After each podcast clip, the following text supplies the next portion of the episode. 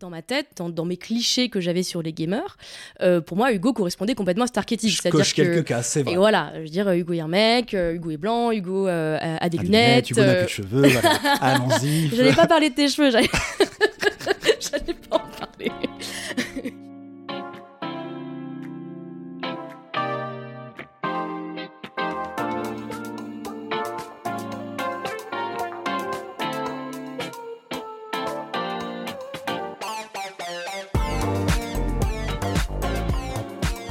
Salut Lucie. Salut Hugo. Et salut à toutes et à tous, bienvenue dans Solus, le podcast qui vous guide dans la culture jeux vidéo. Alors, comme c'est le premier épisode, Lucie, on va peut-être euh, aller au-delà de cette euh, tagline incroyablement trouvée. On dira pas par qui. Euh, mais de dire, voilà, qu'est-ce que c'est Solus concrètement? Alors déjà, je suis très contente d'être là, vraiment.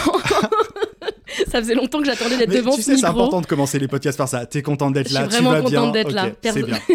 Donc Solus, qu'est-ce que c'est? Euh, Solus, c'est une émission qui va vous parler de jeux vidéo, mais peut-être pas de la manière dont on vous en parle d'habitude. Euh, dans Solus, il n'y aura pas de test, il n'y aura pas de review, il n'y aura pas d'actualité. Euh, déjà parce qu'il y a plein de gens qui le font déjà et qui le font très bien, y compris la personne en face de moi. Par ailleurs, nous, ce qui nous intéressait, c'était d'aborder le jeu vidéo sous un angle sociétal. Ouais, parce que bah, le jeu vidéo, on peut le voir aussi, c'est un objet culturel, donc c'est un objet qui est produit au sein de notre société. Et forcément, en l'étudiant, en voyant comment il se place un peu dans nos vies quotidiennes, on se rend compte qu'il traduit, qu'il euh, met en jeu presque littéralement bah, des discussions, des débats, euh, des luttes même euh, qui, opèrent au sein de notre, de notre culture, de notre façon de, de nous placer dans le monde. En gros, le jeu vidéo est influencé par la société, mais le jeu vidéo influence la société en retour. Et donc pour aborder ce vaste sujet, on va partir pour une première saison, au moins, on verra ensuite, euh, de cinq épisodes. Euh, le format qu'on vous propose, c'est plutôt une discussion. Euh, vous allez voir, Hugo et moi, on aime plutôt parler, donc on n'aura pas de mal, je pense, à remplir ces épisodes. Mais on va pas faire que blablater, on va aussi faire des recherches, évidemment. Ça sera un podcast qui sera documenté et qui fera aussi intervenir d'autres personnes. Ça, c'est important pour nous. on ne sera pas les deux seuls derrière le micro. On va aussi interviewer en amont et vous proposer d'écouter bah, des chercheurs, des chercheuses, des personnes qui bossent dans le jeu vidéo, des personnes qui ne bossent pas dans le mhm. jeu vidéo. Euh, pourquoi j'insiste là-dessus? C'est parce que euh, je pense, et Hugo pense aussi, euh, que les médias jeux vidéo ont tendance à faire parler toujours les mêmes personnes. Et d'ailleurs, on fait partie de cet écosystème, on a conscience de faire partie du problème.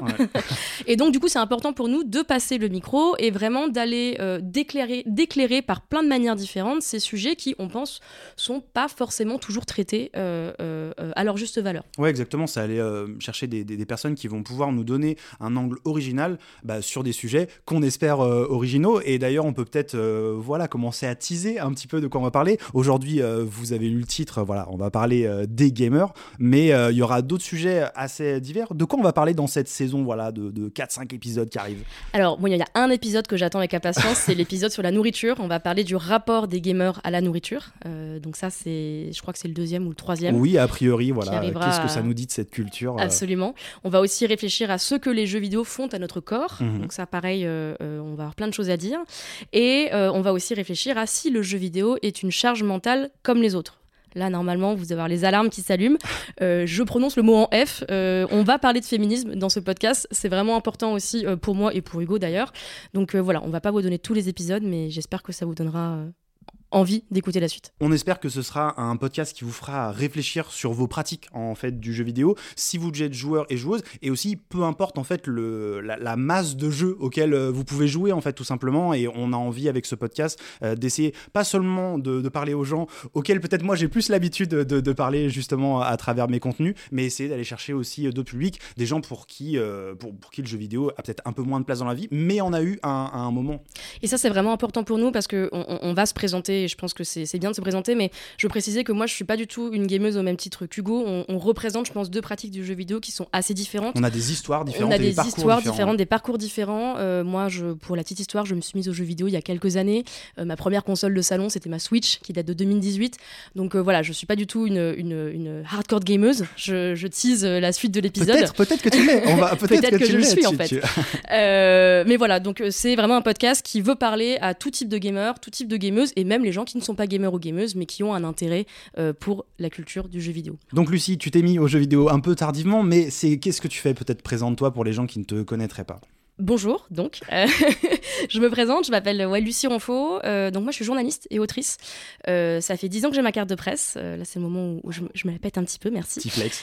petit flex, exactement. alors, moi, je suis ce qu'on appelle une journaliste pigiste, c'est-à-dire que je bosse pour plein de médias différents. je bosse pour Le Monde, je bosse pour Numérama, je bosse pour Binge Audio et, et, plein d'autres. et moi, ma spécialité, ce sont les nouvelles technologies et les cultures en ligne, que j'aborde plutôt par un point de vue sociétal, hein, un peu comme ce qu'on faire avec Solus. Et euh, j'ai notamment une newsletter qui s'appelle Règle 30, euh, qui paraît tous les mercredis grâce à Numérama et qui traite justement de l'industrie du numérique et des cultures en ligne avec un point de vue inclusif et féministe. Et puis tu mets un petit peu le, tu mets un premier pied quand même depuis quelques temps dans le jeu vidéo. Euh, tu bosses maintenant avec euh, des médias qui sont plus spécialisés, notamment Canard PC. Tout à fait. Je pige un petit peu pour Canard PC depuis quelques temps. Et puis dans Règle 30, je parle régulièrement de jeux vidéo, euh, notamment parce que voilà, j'ai une audience qui joue ou qui ne joue pas, mais qui est suffisamment curieuse pour vouloir jouer. Et, voilà, donc le, le, jeu vidéo est de plus en plus aussi un, un truc pro. Et maintenant, je lance un podcast JV. je suis cerné. Ça y est, t'es, sur la pente. Là, tu peux plus reculer maintenant. et du coup, bah moi, je me présente aussi. Euh, je m'appelle Hugo Terra, je suis notamment co-créateur de la chaîne YouTube qui s'appelle Game Next Door, euh, qui est une émission dans laquelle on fait des essais pour essayer de, de comprendre un petit peu le jeu vidéo, le parler game design. Et je suis aussi co-animateur d'un podcast maintenant depuis 5 ans qui s'appelle Fin du Game, l'émission qui va au bout des jeux. Ça, ça sort deux fois par mois. Et euh, c'est une émission critique tout simplement. On prend un jeu et on fait une critique, on recontextualise le jeu dans sa création, on analyse les mécaniques, la narration, etc. Voilà, un truc critique assez classique. Je suis aussi passé par Gamecult, j'ai aussi collaboré avec Arte sur l'émission Jour de Play. Et aujourd'hui, je, lance euh, Solus. Donc euh, voilà, voilà aujourd'hui on est autour d'une même table. Exactement. Et d'ailleurs, on peut on peut peut-être aussi raconter comment on s'est rencontrés ça fait un moment qu'on se suivait euh, respectivement, euh, toi et moi. Moi, je suivais ton travail, tu euh, suivais le mien. Et puis, à un moment, tu es passé voilà, dans ma belle ville de, Strasbourg. tu m'as dit, Hugo, viens, on se capte. Et on s'est capté, on a commencé à discuter, et là, patatras en fait. et là, c'était le drame. En fait, sans le vouloir, j'ai mis les pieds dans le plat. C'est-à-dire que, voilà, moi je connaissais pas beaucoup Hugo, donc on, a beaucoup parlé d'un sujet qui nous reliait, qui était mhm. les jeux vidéo. Et moi, à un moment, sans vraiment penser à mal, j'ai dit oui, mais toi, Hugo, tu es un gamer. Et là, Hugo m'a dit non. Ah non, moi je me considère pas comme un gamer. C'est ça, je pense que c'est ça que je t'ai répondu à ce moment-là, en tout cas, voilà. Et moi, ça m'a complètement interloqué. C'était parce que déjà un, je pensais vraiment pas que c'était quelque chose qui allait coincer. Et par ailleurs, euh, euh, dans ma tête, dans, mes clichés que j'avais sur les gamers, euh, pour moi, Hugo correspondait complètement à cet archétype. Je coche quelques cas, c'est vrai. Et voilà, je veux dire, Hugo est un mec, Hugo est blanc, Hugo a des lunettes. Hugo n'a plus de cheveux. Allons-y. Je n'allais pas parler de tes cheveux. J'allais pas en parler. Mais bref, toujours est-il que. Euh, et puis par ailleurs, euh, au-delà de, au -delà de, mes vilains clichés physiques, euh, il y avait aussi toute ta carrière, en fait, qui est tournée autour du jeu vidéo mhm. et qui faisait que pour moi, c'était évident que tu étais un gamer. Et donc, j'ai réalisé que, voilà, toi, tu voulais pas trop te dire gamer. Moi, à l'inverse, et on en a discuté, c'est plutôt un mot que j'essaye de revendiquer mhm. parce que, bah voilà, je.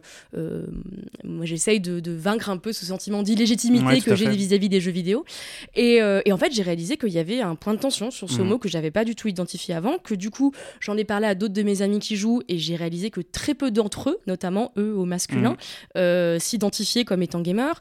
Euh, dans mes piges pour euh, Canard PC, le, sujet est revenu sur la table parce qu'à un moment j'ai utilisé le mot gamer dans un article et on m'a gentiment dit que oh bah Lucie, on va leur tirer ce mot parce qu'en fait notre audience n'aime pas trop le mot gamer. Ce qui m'a pas étonné du coup. voilà, ce qui, ce qui, ce qui, ce qui... c'est vraiment une conversation qu'on a eue sur six mois où on est revenu. On a beaucoup discuté et puis en fait, euh, en parallèle de ça, il y avait euh, bah, cette envie d'essayer de, créer quelque chose. Euh, on avait aussi envie, moi j'avais envie de lancer un nouveau projet, toi tu avais envie de te mettre aussi un peu au podcast. Et voilà, tout a, tout a collapsé comme ça ensemble et ça y est, on est. ça a fait des chocs à pic. Exactement, ça a fait des chocs à pic. Et donc c'est le sujet du jour. Solus épisode 1, aidez-moi, est-ce que je suis gamer?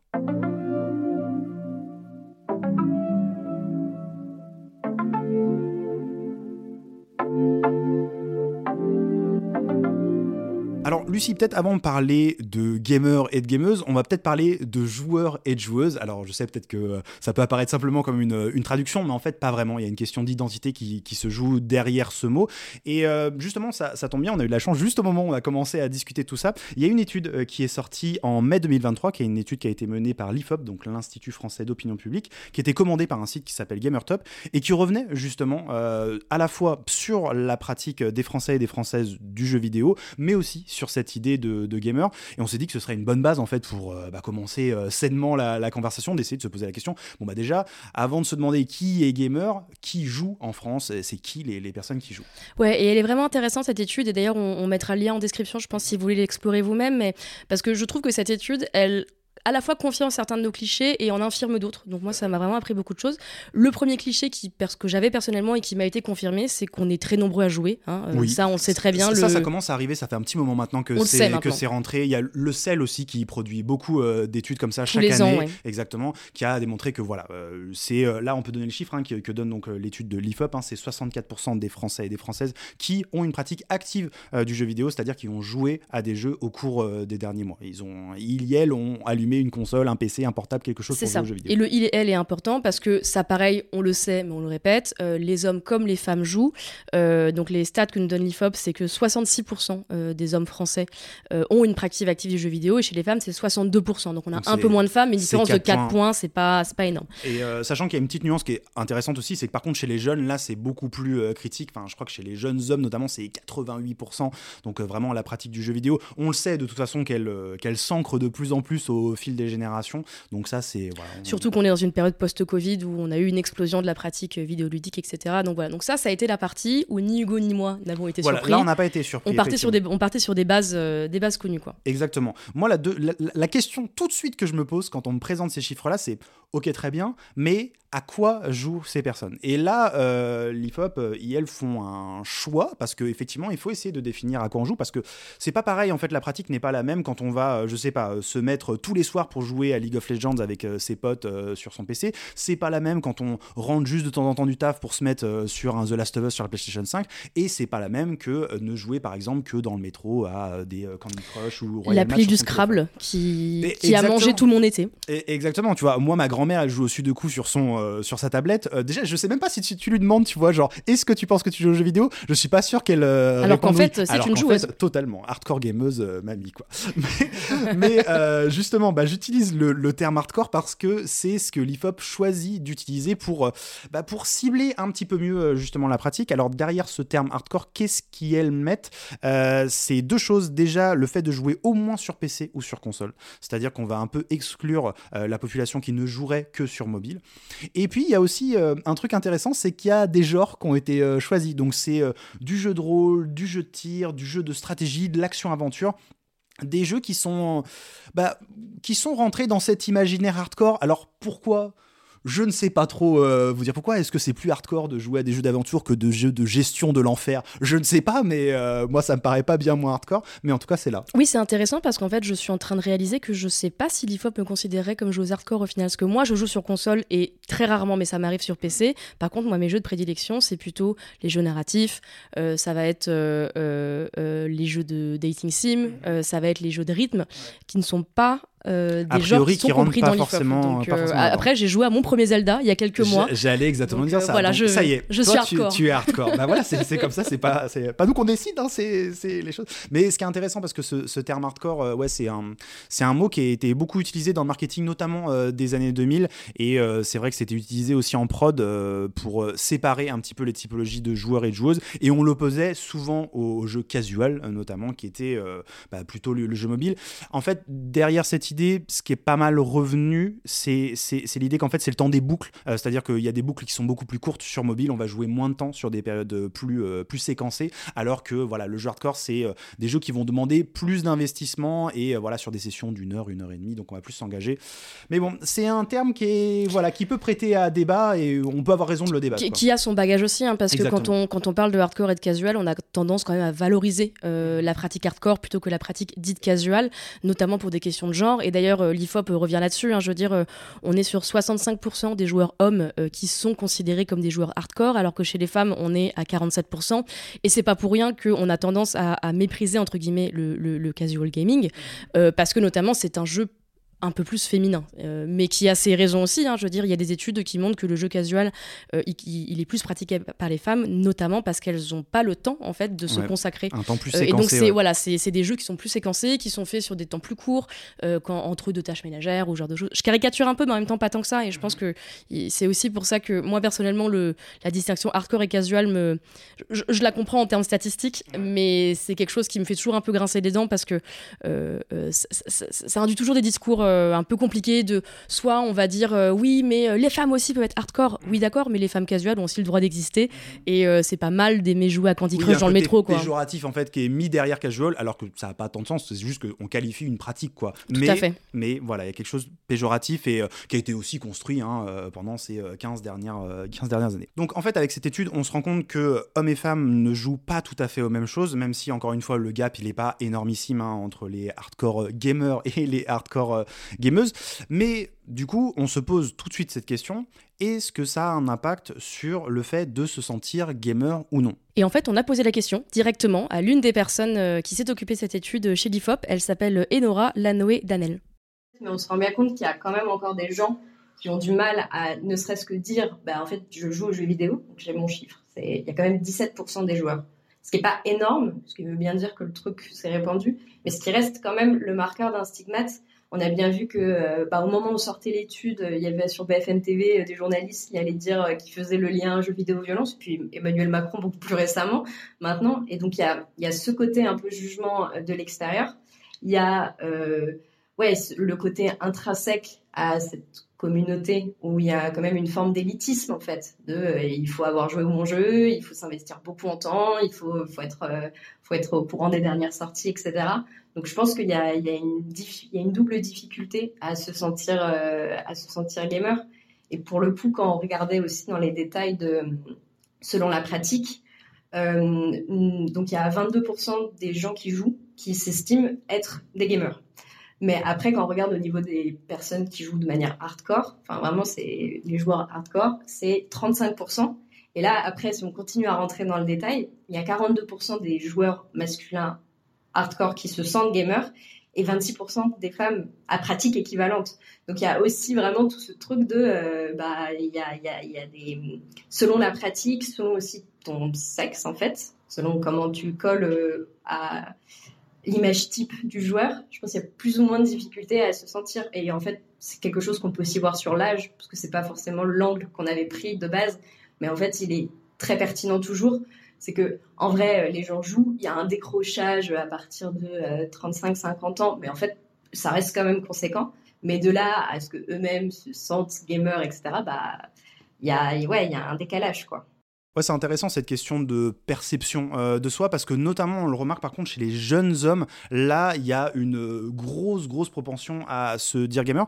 Et ça c'est vrai que tout de suite moi ça m'a interrogé, tu vois, je me demande est-ce que c'est parce que justement quand on est jeune on a peut-être plus besoin d'identification, peut-être que la pratique est aussi peut-être un peu plus exclusive, tu vois, quand on est jeune peut-être qu'on a moins de choses auxquelles on, se raccroche, tu vois, dans la culture, je sais pas, mais, mais en tout cas il y a quelque chose qui se passe chez les jeunes, ils se disent beaucoup plus facilement gamer, est-ce que c'est parce que ce terme il est moins connoté euh, euh, je sais pas trop. Oui, je pense aussi que, et ça on en parlera plus tard, mais que c'est relié aussi à des nouvelles pratiques numériques mhm. euh, que peut-être nous on n'avait pas quand on était ado, ou toi quand tu étais ado et que tu jouais, et que du coup se dire gamer, c'est aussi euh, voilà, se, se, se, rattacher à cet ensemble de pratiques, et du coup c'est ni honteux ni bizarre, c'est juste normal. Il y a, peut-être beaucoup plus. peut-être peut qu'ils se prennent beaucoup moins la tête que nous, on a, Ils n'ont pas eu besoin de lancer un podcast, par exemple.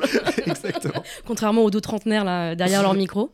par contre, on peut, on peut noter un point qui est intéressant quand même, c'est que euh, il n'y aurait pas vraiment de corrélation sur l'idée de performance, parce que euh, dans l'étude, elle pose aussi la question sur est-ce que vous vous sentez bon aux jeux vidéo? Et ça, par contre, euh, voilà, hommes et femmes, c'est à peu près kiff kiff. On est sur c'est 50% des femmes qui se considèrent comme bonnes joueuses, 58% des hommes qui se considèrent comme bons joueurs.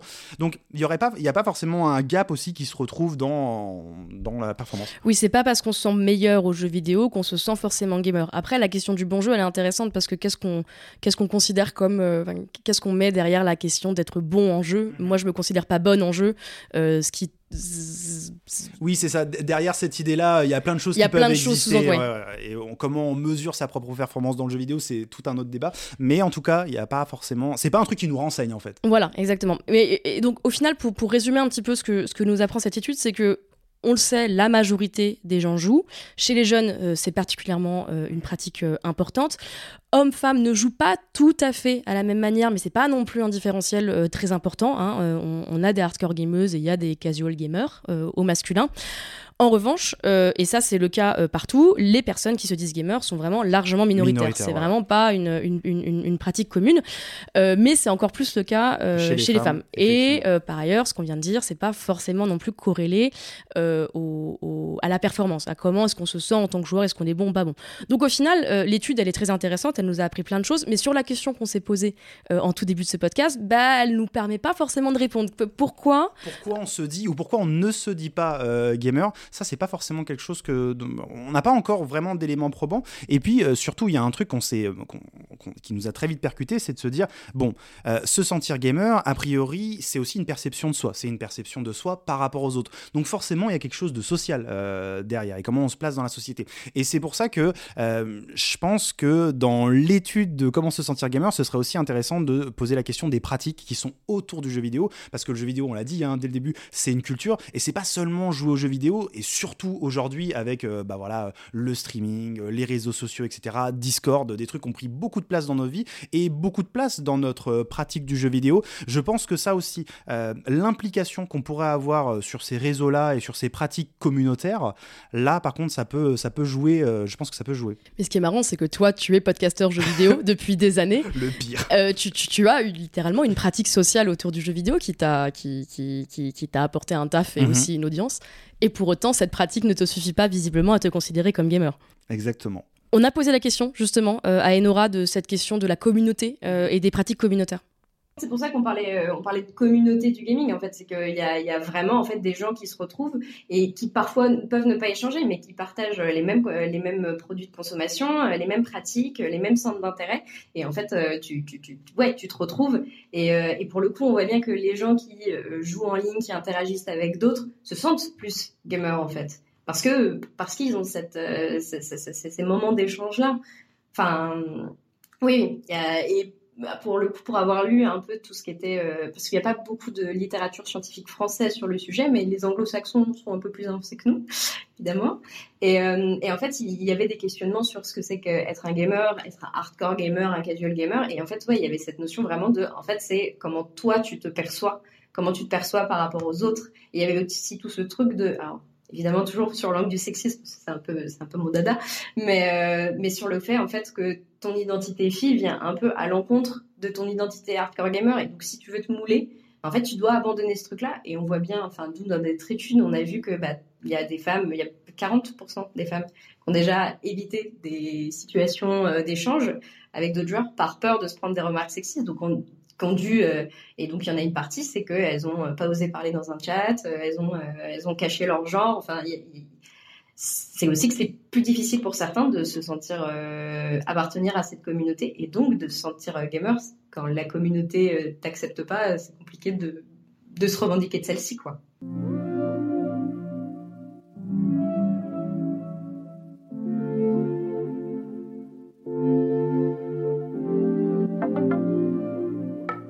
Donc, on se rend bien compte euh, que étudier la population dite des gamers, c'est pas si simple. Il y a des nuances à faire entre hardcore, entre casual, euh, entre genre, euh, entre différents âges. Voilà, on, joue pas tous de la même manière et on se déclare pas tous jouer de la même manière. Mais la raison pour laquelle c'est aussi difficile d'étudier les gamers, c'est aussi parce que bah, les gamers, bah, en fait, rejettent beaucoup de monde. les gens qui se disent gamers ont tendance à être un peu exclusifs sur cette fameuse définition du gamer. Euh, donc nous, on avait un peu envie d'explorer de, un petit peu ce... on avait envie de remonter en fait. Voilà. Un peu aux origines du, du, gamer. Euh, euh, voilà, on voulait remonter un petit peu aux origines du gamer. Alors on va pas remonter complètement jusqu'au... Parce que en fait, l'origine du mot gamer, ça vient des wargames, pour info. Donc vraiment, là, on part dans les jeux de société 19e siècle. Donc là, c'est un peu trop loin. Donc nous, ce qu'on vous propose, c'est plutôt un historique assez rapide de, de des joueurs de jeux vidéo qui se qualifient de gamers. Donc déjà, il faut rappeler quelque chose, c'est que le jeu vidéo est une pratique culturelle très très jeune. C'est très jeune par rapport au cinéma, au théâtre, à la littérature. Euh, c'est quelque chose qui se chiffre en des dizaines d'années et non pas en des centaines, voire des milliers pour, euh, pour, certaines euh, de ces pratiques. C'est le dernier grand médium populaire, quoi. Actuellement, en tout cas, ouais. et par ailleurs, c'est un médium qui a évolué très très vite de nature.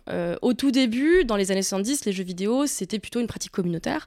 c'est les jeux d'arcade, les jeux dans les bars, c'était l'arcade Pong qu'on avait voilà, au, au au, troquet du coin. Et ce jeu communautaire est devenu en une dizaine d'années plutôt une pratique domestique et individuelle. Ça, c'est la commercialisation euh, des consoles, hein, euh, avec euh, le jeu vidéo qui arrive vraiment chez nous, euh, dans, nos, dans nos chaumières, comme on dit, dans voilà, exactement. Jeu vidéo.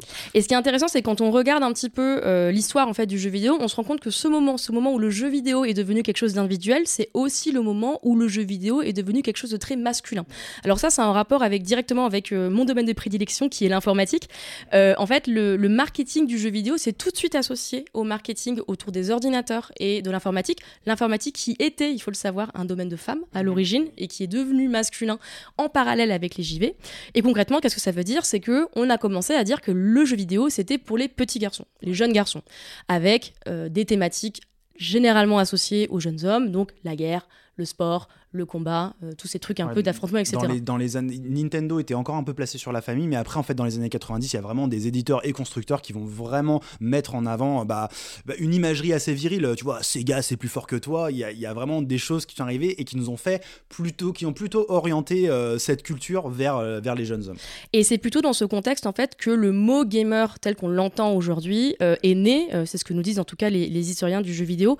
Moi, par exemple, il y a une étude que j'ai relue du coup en préparant ce podcast que j'avais trouvé vraiment fascinante. Euh, c'est une étude qui a été faite par un, chercheur anglais qui s'appelle Graeme Kirkpatrick. Euh, son étude, elle s'appelle Making Games Normal euh, pour l'université de Manchester. Et lui, il a étudié la presse jeux vidéo anglaise des années 80 à 90. Et du coup, il regardait un petit peu en fait comment est-ce que la presse JV parlait de la pratique du JV. Et c'est super intéressant parce qu'on se rend vraiment compte d'une tension dans, cette, dans cette représentation. C'est que d'un côté, les gamers étaient des gamers, ils voulaient affirmer cette identité de gamer, euh, we are gamers, on fait des trucs de gamers, machin.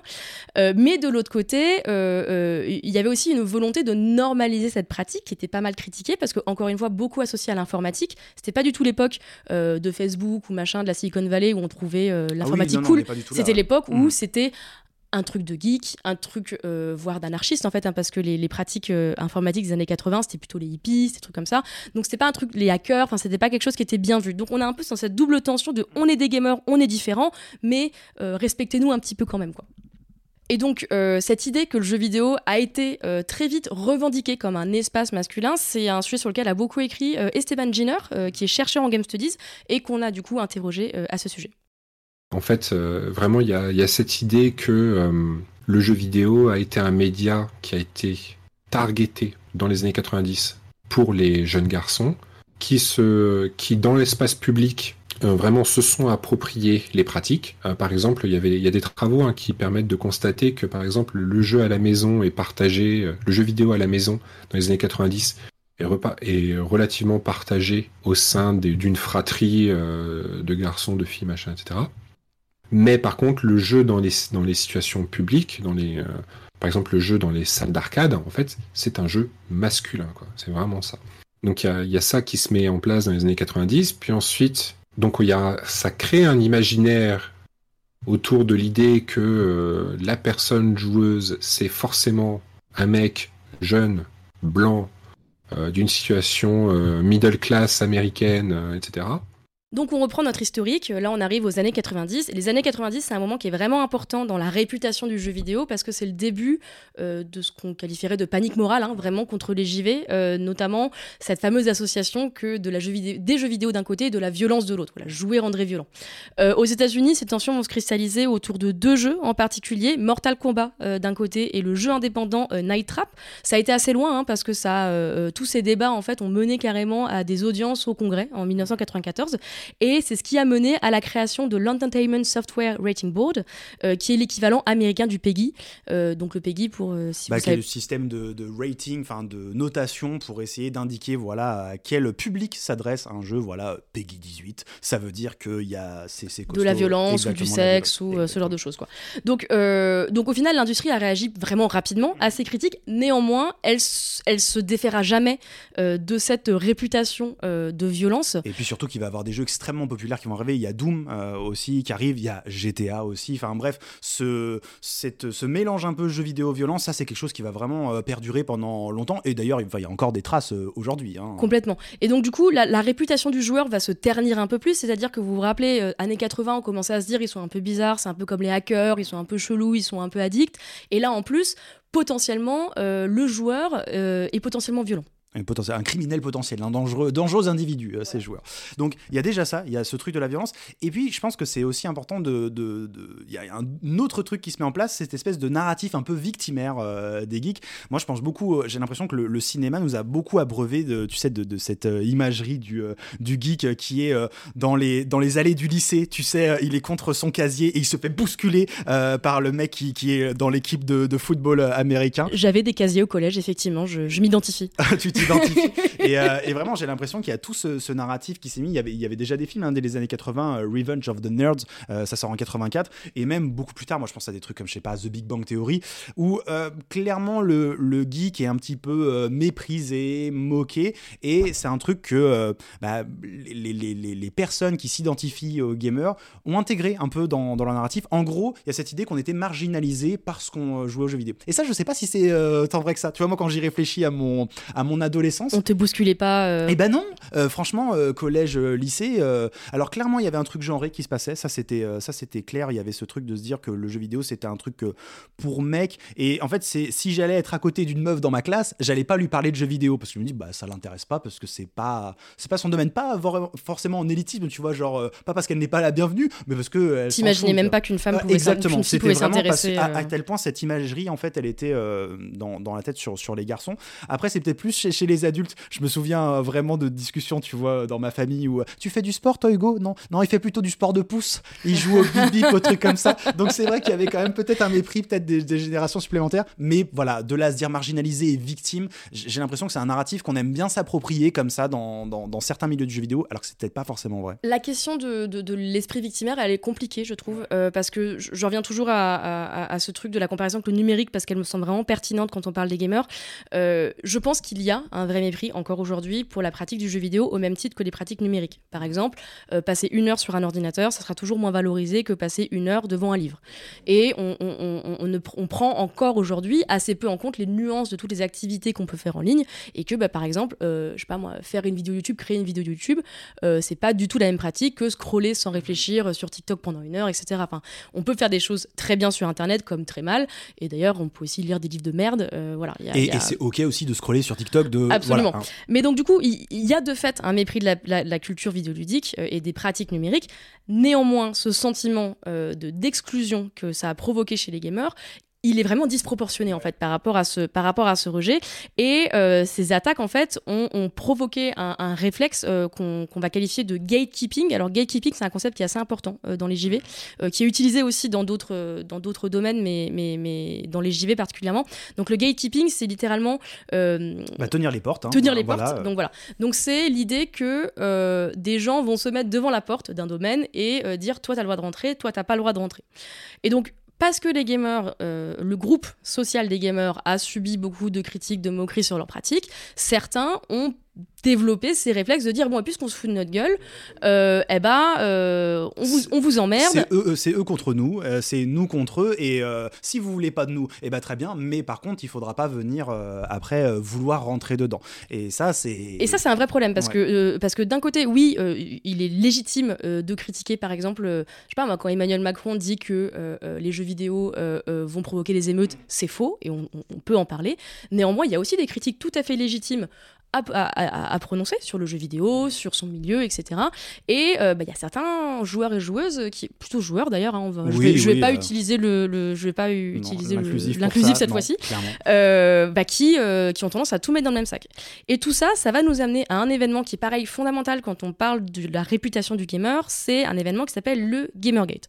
Alors le Gamergate, je pense que si vous écoutez Solus, vous avez dû au moins en entendre parler, mais je pense que c'est important de revenir dessus. Oui, de représenter au moins, redonner les bases de qu'est-ce que le Gamergate, qu'est-ce qui se passe à ce moment-là, en 2014, 2013, 2014 2014. Donc le Gamergate, euh, c'est un mouvement antiféministe hein, euh, euh, qui a consisté en gros à harceler de nombreuses personnalités féminines et féministes du jeu vidéo. Des développeuses, des journalistes, des, personnalités, des femmes qui occupaient un peu un espace médiatique et qui se sont pris bah, des attaques plus ou moins violente. Hein. On est vraiment parti de, euh, de cyberharcèlement à des menaces de mort et euh, attentats, à la euh, bombe, menaces d'attentats à la bombe, des personnes qui ont déménagé, etc. Et tout ça sous couvert de un, argument fallacieux qui était de critiquer l'éthique dans la presse dans la presse jeux vidéo, ce qui honnêtement et je le dis très clairement, c'était du bullshit, c'était vraiment une excuse pour s'en prendre à des femmes qui euh, étaient identifiées comme étant ces nouvelles venues euh, qui voulaient tout bouleverser dans le milieu du jeu vidéo, ce qui était faux parce qu'il y a beaucoup de femmes qui ont pris la parole euh, dans, le cadre de ce mouvement, enfin qui ont été attaquées par ce mouvement, étaient là depuis le début, étaient des gameuses depuis le début, avaient tout à fait le droit d'être là, mais ont quand même été attaquées de manière vraiment violente. Et donc le Gamergate, ça a fait beaucoup de dégâts hein, dans le milieu du jeu vidéo, des dégâts qu'on ressent encore aujourd'hui, et ça je le dis très clairement, étant une femme sur Internet, moi je le constate tous les jours et, et ça me désespère un peu qu'on en soit encore là. mais ça n'a pas fait que des dégâts dans le petit milieu, le petit, grand milieu des jeux vidéo, mais aussi en dehors. Notamment, euh, euh, on considère maintenant que le Gamergate a été un peu le terrain de jeu, le terrain d'entraînement en tout cas, euh, des militants de l'alt-right, donc le mouvement d'extrême droite qui a mené finalement l'élection de Donald Trump aux États-Unis, qui ont en fait un peu, bah voilà, fourbi leurs armes numériques, qui ont créé un peu des nouvelles formes de harcèlement numérique qu'on retrouve encore aujourd'hui. Et bah, aujourd'hui, les pratiques de l'extrême droite en ligne, ce sont les pratiques qu'on a vu naître au moment du Gamergate. Donc, c'est pas le Gamergate qui a mis Donald Trump au pouvoir. Hein, je, mhm. précise parce que ça serait trop simple de le dire comme ça. Il euh, y, a énormément de choses qui ont fait que Donald Trump a fini au pouvoir. Mais n'empêche qu'il y a des liens euh, euh, indissociables entre ces deux mouvements. Et bah, c'est parti du JV. Donc, le Gamergate, c'est un mouvement important qu'a aussi étudié Steven Giner. je vous propose de, l'écouter. Ça ne veut pas dire que c'est à partir du Gamergate que des choses terribles se passaient, se sont produites. En fait, c'est venu révéler des choses qui existaient. Euh, mais ça euh, été, il y a eu une instrumentalisation exacerbée de cette distinction de sociale de gamer pour justement, eh ben encore une fois, mettre en place cette distinction euh, sociale qui se fait vis-à-vis entre les gamers et dans le sens les personnes qui sont connaisseurs et connaisseuses de jeux vidéo bien plus que les euh, bien plus que la moyenne au, au, niveau mainstream, etc. Mais également dans une exception plus large où justement là on va on va recouper cette identité de gamer à d'autres identités sociales comme celle que tu as évoquée euh, du jeune homme, euh, du jeune homme probablement caucasien qui vit en, soit en Europe, soit en Amérique du Nord, alors qu'aujourd'hui en fait être gamer quand bon, quand t'as des études qui, pointent et qui montrent que tout le monde joue aux jeux vidéo, bah oui c'est vrai, mais c'est euh, euh, c'est ce qui vient dire qu'en fait la notion, hormis cette distinction, en fait elle est elle est pas fondamentalement pertinente parce que bah, en fait les gamers bah, ne sont pas les mêmes évidemment dans, dans tous les endroits du monde et ça je ne vous l'apprends pas quoi. Et donc on arrive aujourd'hui. Euh, aujourd'hui, on est euh, quasiment 10 ans après le Gamergate, même 10 ans, hein, parce que je crois que les, premiers événements, c'était, euh, fin 2013. et aujourd'hui, bah, l'image du gamer, elle s'est pas améliorée. c'est-à-dire que bah, aujourd'hui, le gamer, on a toujours tendance à l'associer à des mouvements de haine, à du sexisme, etc et pas forcément à tort. Enfin, faut le dire, ça. Hein, je veux dire, oui, oui, on, ne devrait pas mépriser les pratiques vidéoludiques. N'empêche qu'on est encore dans un monde dans lequel être une femme qui joue aux jeux vidéo et qu'il affiche sur Internet, c'est extrêmement difficile. En France, on a eu le mouvement des streameuses euh, euh, en euh, fin 2022 qui nous l'a encore prouvé. Hein. je veux dire, il y a très peu de streameuses jeux vidéo avec une forte audience en France, notamment parce que bah, bah c'est compliqué elles, subissent, et elles subissent énormément de harcèlement, elles subissent des des menaces de viol, des menaces de mort, des mecs qui font des, des, des, des deepfakes d'elle. Enfin, c'est vraiment, c'est très très violent. Et, et ça, ça nous. D'ailleurs, en fait, c'est d'ailleurs ce qui a fait naître l'étude. Hein, c'est à partir de ce mouvement-là, notamment ce qui s'était passé avec Magla, justement, fin, fin 2022. Et, la question a été posée. Et ça, ça se manifeste en fait dans deux, dans deux aspects en fait de l'étude. la première, c'est toutes les stratégies de dissimulation qu'on voit. voilà, les femmes qui justement ne vont pas dire qu'elles sont femmes, qui vont pas mettre le micro pendant le, le, fait qu'elles jouent, ne tout simplement plus avoir de, de pratiques bah, justement de communautaires, sociales, en fait, de pratiques sociales liées aux jeux vidéo parce que elles, elles, se reçoivent des, des, agressions verbales et de tout type dans, quand elles se mettent à, jouer. Et puis l'autre point qui, qui est mis en avant, en tout cas par l'étude, c'est voilà, est-ce que les gamers, donc les personnes qui se sentent gamers, les hardcore gamers, est-ce qu'ils souscrivent à des clichés sexistes? Et là, on se rend compte que, alors il y a des questions qui sont posées, ça va à la fois de voilà, est-ce qu'une femme doit prendre le nom de son mari quand, elle, quand, elle, quand, quand, il se marie, ouais. exactement, à des questions beaucoup plus sur la culture du viol, hein, clairement, sur, la sur, le consentement, sur l'idée de dire voilà, est-ce que quand une femme dit non, en fait, ça veut dire oui, et voilà, est-ce que vous êtes d'accord, oui ou non, à cette à cette question? Et là, on observe que quand même, il y a une certaine propension des, des, gamers qui qui souscrivent à cette idée-là. Mais ce qui est intéressant, c'est qu'on se rend compte qu'en fait, il y a une certaine propension d'hommes tout court mhm. qui, qui, souscrivent à ces idées-là. Euh, la statistique, c'est que 60% euh, des joueurs qui ne s'identifient pas euh, comme gamers adhèrent au moins à un stéréotype sexiste. C'est bien que c'est pas parce que on ne s'identifie pas comme gamer que d'un coup on est un peu on, on, est absous de ce sexisme et qu'en fait on n'en ferait pas partie et ça c'est important de le dire parce que le sexisme c'est pas qu'un problème de gamer c'est un problème d'hommes en général. Hein, euh, on est dans une société sexiste. Euh, vous êtes, euh, vous, je regarde Hugo dans les yeux, vous êtes élevé dans une société sexiste mhm. qui valorise votre présence par rapport à la nôtre et qui du coup bah, vous, vous éduque en fait dans ces, dans ces réflexes misogynes. Et on, voulait insister là-dessus parce que on n'est pas en train de dire ah non en fait les gamers sont pas sexistes, c'est pas un problème de gamers, c'est un problème de société c'est aussi un problème de gamer parce que le sexisme des gamers il prend des formes particulières euh, euh, qui, qui d'ailleurs euh, sont en fait des formes de, de, de, sexisme qui se nourrissent des outils en ligne. Exactement. typiquement voilà tous les mouvements de cyberharcèlement ils se nourrissent d'outils comme bah, voilà le Discord comme Twitch ça induit tous les problèmes de modération de ces espaces qui sont très peu modérés.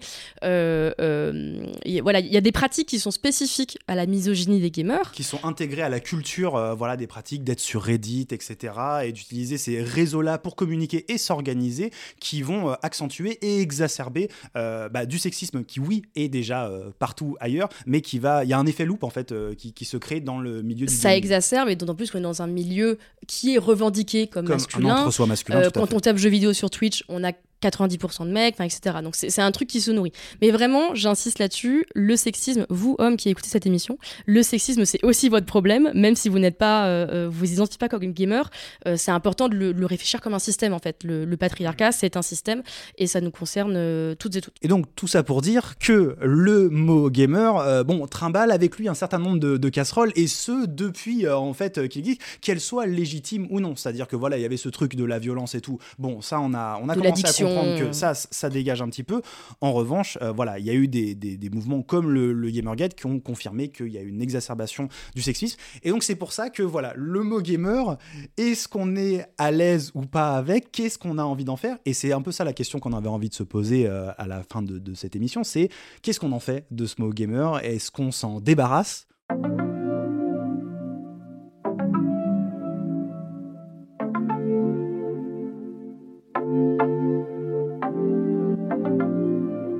Et en fait, je peux peut-être venir à pourquoi moi, c'est vrai que je, je me considère pas comme gamer. Toi, le faux gamer.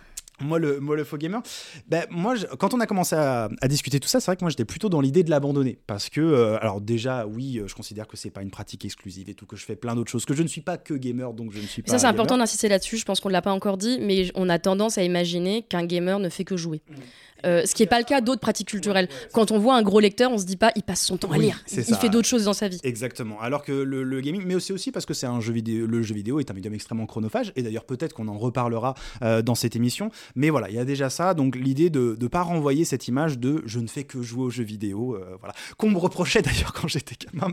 Mais il y a aussi ce truc bah, que moi, la connotation, moi, quand j'entends le mot gamer, bah, je pense Gamergate en fait. Je, je pense à tous ces mouvements-là. Je pense aussi à tout ce que je peux voir, bah, moi je suis créateur de contenu, donc je suis exposé sur le net, je suis exposé sur Internet. Je constate les débats en ligne euh, des gamers et régulièrement il y a toujours des takes plus ou moins éclatés. Voilà, ce personnage féminin, pourquoi elle est comme ci, pourquoi elle est pas comme ça. Et, et tout ça, c'est vrai que j'ai fini par l'associer au mot gamer et de fait, je l'ai euh, banni de mon vocabulaire. Je l'utilise plus. Moi, dans mes vidéos, je ne dis jamais le, mot gamer, ni pour me qualifier moi, ni pour me qualifier, ni pour qualifier euh, les gens qui jouent, qui joueraient. Ou alors, quand je le fais, c'est avec un brin de mépris, euh, genre oh, les gamers. Ça, les gamers avec un Z. voilà, exactement. Il y a, y a, ce truc-là, ce truc comme ça. Et donc, du coup, vu les réflexions du qui, que, voilà, moi, je, qui, qui sont pas les miennes parce qu'on n'a pas le même vécu, mais que je trouvais intéressantes, on s'est dit, bah en fait, est-ce qu'au final, ça a vraiment du sens de garder ce mot gamer qui, de toute manière, induit tellement de pratiques différentes qui peut-être euh, euh, ne sert plus à rien aujourd'hui en 2023 Donc, du coup, on est revenu voir Enora pour lui parler parce que bah, elle, elle fait des études, donc elle a l'habitude de ces histoires de catégories. Et bah, sa réponse nous a un peu surprise. C'est encore un outil d'analyse important parce que pour beaucoup, ça veut encore dire quelque chose. Après, effectivement, tu le dis super bien, en fait, c'est que c'est que les gamers, il y a tellement de gens différents, il y a tellement de communautés différentes, et c'est un peu ce sur quoi on terminait l'étude, de dire en fait, il y a des, enfin, parce que comme on est sur le sexisme, on s'est pas mal euh, renseigné là-dessus, mais il y a des communautés de femmes en fait qui sont créées en parallèle, euh, et puis, enfin, euh, effectivement, il y a, il y a une multiplicité de, de, communautés et c'est compliqué de parler de culture commune en fait, tellement il y a de gens, de pratiques, d'âge, de, de, sexe, presque, est-ce que, est-ce que les, gamers sont prêts à déconstruire? Donc là, on parle plutôt des gens euh, qui sont identifiés facilement comme étant des joueurs. Euh, voilà, Hugo, euh, Hugo, podcasteur jeux vidéo de son état, personne n'est étonné qu'il joue aux jeux vidéo et qu'il soit un joueur ou peut-être un gamer en fonction de... Que je le veuille ou non, en fait, j'incarne quelque chose. Tu incarnes cet archétype. On pense, je pense, euh, que ce sujet se pose différemment pour les personnes qu'on n'associe pas facilement euh, aux jeux vidéo, pas automatiquement. Euh, typiquement les femmes, les personnes racisées, les personnes, pas, les personnes trans. Il y, a, plein de, personnes qui ne correspondent pas à cet archétype, à cet archétype, pardon. Et du coup, là, la question du mot gamer, elle se pose pas tant en termes d'identité qu'une demande de, voilà qu'on nous fasse une place dans une communauté qui nous plaît, voilà, qu'on a envie d'intégrer et qu'on nous refuse. Et là, je parle un petit peu de mon expérience parce que euh, euh, c'est vraiment pas celle d'Hugo. Moi, en fait, je, je, je, ne me suis jamais vraiment dit gameuse, mais encore pire, j'ai longtemps dit que je jouais pas aux jeux vidéo. Euh, d'ailleurs, je crois que c'est un truc que j'ai dû te dire quand on s'est rencontrés, de ouais, je joue pas beaucoup aux jeux vidéo, etc. Ce qui est marrant, c'est qu'en fait, c'est faux. faux. en, fait, quand je réfléchis à mon adolescence, alors certes, euh, j'ai pas, euh, j'ai pas eu les pratiques du Go. Euh, voilà, moi j'avais pas, j'avais pas de console de salon. Mon petit frère oui, mais pas moi. je, je, je, voilà, j'ai pas grandi avec une console dans les mains. j'ai joué à un 1 triple A, c'était Zelda, c'était mon premier. justement, j'ai longtemps fait partie des, de la catégorie de personnes qui pensaient que Zelda, bah, c'était l'elfe avec le bonnet vert. Hein, c'était, c'était pas la princesse. donc voilà. Et donc pour moi, ça faisait de moi hors catégorie. Je joue pas aux jeux vidéo.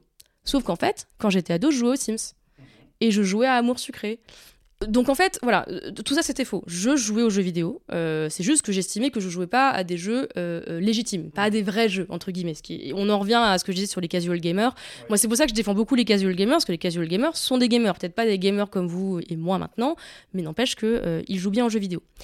Il se trouve qu'en grandissant, bah, en fait, moi, je suis restée euh, près de la culture JV euh, parce que voilà, moi, j'avais plein de potes qui jouaient euh, et que bah, c'est grâce à ces personnes que petit à petit, je me suis dit qu'en fait, bah, peut-être que c'était pas si flippant de me mettre au jeu, que peut-être que je voudrais avoir une console. Et on m'a fait découvrir des jeux qui correspondaient pas à l'idée que je me faisais des jeux vidéo. Voilà, j'ai pas besoin de jouer à des AAA pour jouer aux jeux et que du coup, bah j'ai réussi à créer mon propre espace. Et je pense que pour moi, me créer ce propre espace, bah, c'est aussi revendiquer cette identité de gameuse. Et je vais pas vous mentir, faire un podcast jeu vidéo, pour moi, ça fait partie de ce processus.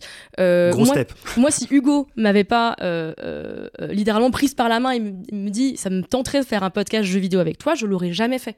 J'ai un vrai problème de légitimité à l'idée de parler de jeux vidéo parce que j'ai l'impression que j'ai rien à apporter sur ce sujet. Ce qui est, ce qui est faux aussi comme le fait que tu jouais pas aux jeux vidéo. Voilà, donc, euh, donc me voilà maintenant, euh, presque gameuse et en tout cas podcasteuse euh, jeux vidéo. Et ça pareil, on a interrogé Esteban Jenner à ce sujet et, je vous laisse l'écouter. Ce qui est intéressant par contre, c'est de voir comment des groupes, soit minoritaires, soit à la marge, soit qui, qui, qui viennent lutter contre cette, euh, cette, euh, cette inaccessibilité culturelle, cette distinction, en fait, joue avec la notion gamer pour lui donner de nouvelles significations qui peuvent passer par de la moquerie, qui peuvent passer par, par de la réappropriation, etc. Par exemple, quand, quand le collectif Afro-Gameuse se nomme Afro-Gameuse, c'est formidable parce que ça vient reprendre la notion qui était euh, qui permettait de se créer mentalement une image hypothétique euh, du, gamer. Et ça vient la redéfinir avec de nouveaux avec avec un petit complet avec des compléments et justement pour montrer la pluralité que que la notion euh, incarne en vrai du coup, en gros, toi, tu as envie de revendiquer ce, terme gamer, et moi, je comprends carrément. C'est-à-dire que de dire, bah, en fait, euh, voilà, les personnes qui, euh, historiquement, n'étaient pas associées à cette identité-là, en fait, faut venir reprendre un peu ce terrain-là. C'est un peu un truc de, territoire. Maintenant, moi, je me pose la question, qu'est-ce que je fais, tu vois? Est-ce que, euh, comment je dois gérer la chose pour justement que ce territoire-là, laisser ce territoire-là à d'autres, à d'autres profils que moi? Et ça, je sais pas trop, bah, je sais pas trop comment je me positionne. C'est-à-dire que naturellement, bon, déjà, encore une fois, moi, j'ai toute cette histoire de la connotation, et euh, voilà, je sais pas comment je vais pouvoir le réintégrer dans mon vocabulaire. Et je me demande ce que je dois faire en fait. Est-ce que je dois moi aussi me dire gamer, mais euh, je suis gamer, mais je ne suis pas ça? Est-ce que je dois le présenter comme ça Ou est-ce que je dois dire, bah, en fait, euh, j'ai rien à revendiquer et, j'ai rien à dire et laisser la place aux, autres, tu vois Et je sais pas trop comment, je sais pas trop comment me positionner là-dessus, tu vois. J'aurais plus tendance, moi, à dire, moi, je veux plus le laisser de côté. Je suis toujours encore, je pense, dans cette idée de le laisser de côté parce que c'est plus à moi de le, le, revendiquer, j'ai l'impression. Et surtout, je me dis que moins le revendiquant, parce que je suis qui je suis, parce que je ressemble euh, à quoi je, je ressemble, ça va forcément envoyer un message qui est peut-être pas celui que j'ai j'ai envoyé. Si je me dis moi gamer, j'ai l'impression que je mène plus une guerre de territoire pour, euh, pour l'identité gamer un peu traditionnelle avec laquelle je suis pas trop en accord, plus que pour une autre identité, plus que pour cette fameuse dilution dont parle, dont parle Esteban. Eh bien moi je suis pas d'accord avec ça pour le coup. Euh, je suis d'accord sur le fait qu'il faut laisser les personnes qu'on ne considérait pas comme des gamers revendiquer euh, cette identité.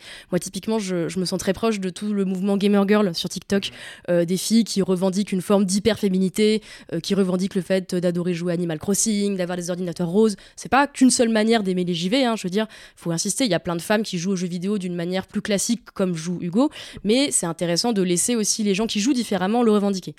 Néanmoins, euh, euh, quand je te vois dire, bah moi en fait je suis pas gamer, euh, je te vois prendre une distance avec ce milieu, de dire c'est pas mon milieu, ça me concerne pas. Le problème c'est que ce qui se passe dans ce milieu, en fait, ça te concerne, dans le sens où si tu nous abandonnes, si tu laisses ce milieu de côté, bah en fait, il va y avoir deux types de personnes, il va y avoir les gens comme moi et il va y avoir les connards, faut le dire très clairement. Or, le féminisme, c'est pas qu'un truc de meuf, le féminisme c'est pour tout le monde, et de la même manière, je pense que pour détoxifier le menu, le, pour détoxifier cet écosystème, il faut aussi qu'il y ait des gars qui ont ta tête et qui ont aussi ton, mon audience, ton audience, euh, ton, ton, parcours aussi, parce que toi, personne ne reviendra ah, mettre en cause ta légitimité. Et c'est ça en fait le truc, c'est que derrière aussi, je me dis, tu vois, moi c'est un privilège en fait de pouvoir ne pas me déclarer gamer. C'est parce qu'on m'a jamais posé la question, on l'a jamais remis en cause. Moi, c'est moi, il y a personne qui m'a demandé, ouais, mais est-ce que t'as bien joué à ci ou est-ce que t'as bien joué à ça? Peut-être deux trois relous qui me l'ont fait sur YouTube, mais c'est pas arrivé. Donc effectivement, c'est pour ça que je suis très ambivalent là-dessus. J'ai pas vraiment de bonne réponse à donner aux gens qui, nous écoutent. Bah, je pense que la bonne réponse c'est euh, laisser les meufs, personnes minorisées, faire ce qu'elles veulent et ne pas leur expliquer comment elles le font, comment elles doivent l'apprécier. Laisser, euh, voilà, vraiment leur laisser cet espace qui est aussi à elles. Et par contre, ouvrir votre gueule pour les autres pour ceux qui vont les critiquer, pour ceux qui vont les attaquer. Parce que quand on parle de sexisme en ligne, euh, et ça sur le Gamergate, c'est quelque chose que j'ai beaucoup observé à l'époque, parce que j'étais déjà, alors j'étais jeune journaliste, mais j'étais déjà journaliste. Euh, moi, j'ai beaucoup vu ce mouvement de gamers bien intentionnés qui disaient Ouais, non, mais ça, c'est ça c'est pas ma commu, je les connais pas, euh, c'est c'est des gens bizarres, c'est des gamins, c'est des mecs d'extrême droite, ça me concerne pas. Alors qu'en fait c'est faux, et moi je l'ai constaté dans, dans, mon groupe, en fait les gens qui, euh, euh, les, les, gens qui ont participé au Gamergate ou qui se sentaient proches de ces idées, bah c'était aussi vos potes, c'était aussi des journalistes qu'on fréquentait, c'était aussi, euh, je sais pas, votre cousin, ça a peut-être été vous avant, etc. Enfin, en fait, il n'y a pas de, il a pas de d'archétype du mec sexiste. Tous les hommes sont sexistes de base, parce que vous êtes éduqué là-dedans. Euh, donc ensuite, la question c'est, bah, euh, comment est-ce que ce milieu qui vous a longtemps appartenu, vous le rendez plus accueillant? Et ça, c'est un effort que vous aussi vous devez faire. et je suis toujours un peu ambivalente sur le mot d'allié, mais de fait, je pense que c'est aussi ça, être un bon allié, c'est de créer cet espace passe et que ça vous concerne vous aussi. Quoi. Et on, on, voulait conclure sur un. Sur un moi, j'avais envie de conclure sur un, un, livre qui m'avait beaucoup marqué à l'époque et que je vous recommande si ces sujets vous intéressent. c'est le bouquin d'une chercheuse américaine qui s'appelle Shira Chess, qui d'ailleurs a malheureusement fait partie des, des, des nanas qui ont beaucoup été harcelées à l'époque du Gamergate parce que c'est une chercheuse en Game Studies qui a beaucoup voilà, bossé sur la place des femmes et des personnes minorisées. Et donc son bouquin, il s'appelle Play Like a Feminist. Donc joue comme euh, un ou une féministe, c'est paru aux éditions MIT Press en 2020. Et euh, Shira Chess, elle, elle, ce qu'elle dit, c'est que il faut que les jeux vidéo deviennent, je cite, un terrain de jeu pour les loisirs féministes futurs. Qu'est-ce qu'elle veut dire par là? Elle dit bon, on sait que euh, il y a des groupes certes minoritaires, mais qui sont quand même là, très toxiques dans le jeu vidéo. C'est pas pour autant qu'on doit balancer le jeu vidéo à la poubelle. C'est pas juste de se dire bon bah c'est une pomme pourrie, donc on balance toutes les pommes. En fait non, on a le droit, on étant voilà euh, euh, toutes les personnes euh, qui ne correspondent pas au cliché du gamer, on a le droit d'aimer les jeux vidéo et il y a un vrai intérêt, même militant politique, à s'emparer de cette culture qui est une culture vachement importante aujourd'hui dans la culture populaire. Maîtriser les codes des jeux vidéo, c'est maîtriser une partie des codes populaires. Donc en fait, elle son, son, son discours c'est de dire en fait l'idée c'est pas tant de convaincre les gamers toxiques d'être moins toxiques parce que bah, malheureusement euh, bah, il y en a qui voilà qui sont dans une forme de militantisme antiféministe et on les sortira pas de là. En revanche euh, là où on doit s'adresser c'est aux audiences potentielles des jeux vidéo. Elle, elle les appelle les gamers curieux, donc les, curieux et les curieuses des jeux vidéo. Et euh, voilà, pour elle, c'est vraiment l'avenir du JV, c'est de parler de JV aux personnes qui pensent que le jeu vidéo, c'est pas pour elles et eux. Donc moi, j'ai envie de dire, bah adieu les gamers et vive les futurs et futures gamers quoi. Exactement, je pense qu'on va pouvoir euh, terminer là-dessus. Arrêter le gatekeeping et voilà, ouvrir euh, justement, faire, faire du gate opening. Et, euh, j'espère que c'est quelque chose qu'on pourra faire avec ce podcast. Et je pense que c'est aussi derrière un petit peu la démarche qu'on adopte. Avant de vous laisser, on va d'abord remercier nos deux invités qui nous ont donné un peu de leur temps pour pouvoir euh, élaborer cette émission. Merci à Enora Lanoël Danel, chargée d'études à l'IFOP, et merci à Esteban Giner, chercheur en Game Studies. Euh, merci également à vous de nous avoir euh, écoutés pendant cette émission. On vous l'a dit, c'est un pilote, donc on attend évidemment vos retours, mais vous pouvez aussi vous abonner sur votre appli au podcast, puisque normalement, si tout se passe bien, le prochain épisode de Solus sortira une semaine après celui-ci. Mais en attendant, Lucie, où est-ce qu'on peut te retrouver sur Internet? Alors, on peut me retrouver euh, un tout petit peu euh, sur Twitter. Un tout petit peu de... X, ouais. Euh, à Lucie Ronfaux, sinon sur Mastodon. Et sinon, bah, le moyen le plus simple, c'est de suivre ma newsletter hein, qui s'appelle Règle 30 sur Numérama. Abonnez-vous à Règle 30. Et quant à moi, vous pouvez me retrouver sur YouTube, sur la chaîne Game Next Door et en podcast sur Fin du Game, sur la même appli sur laquelle vous êtes là actuellement. Merci et à la prochaine. Salut les gamers.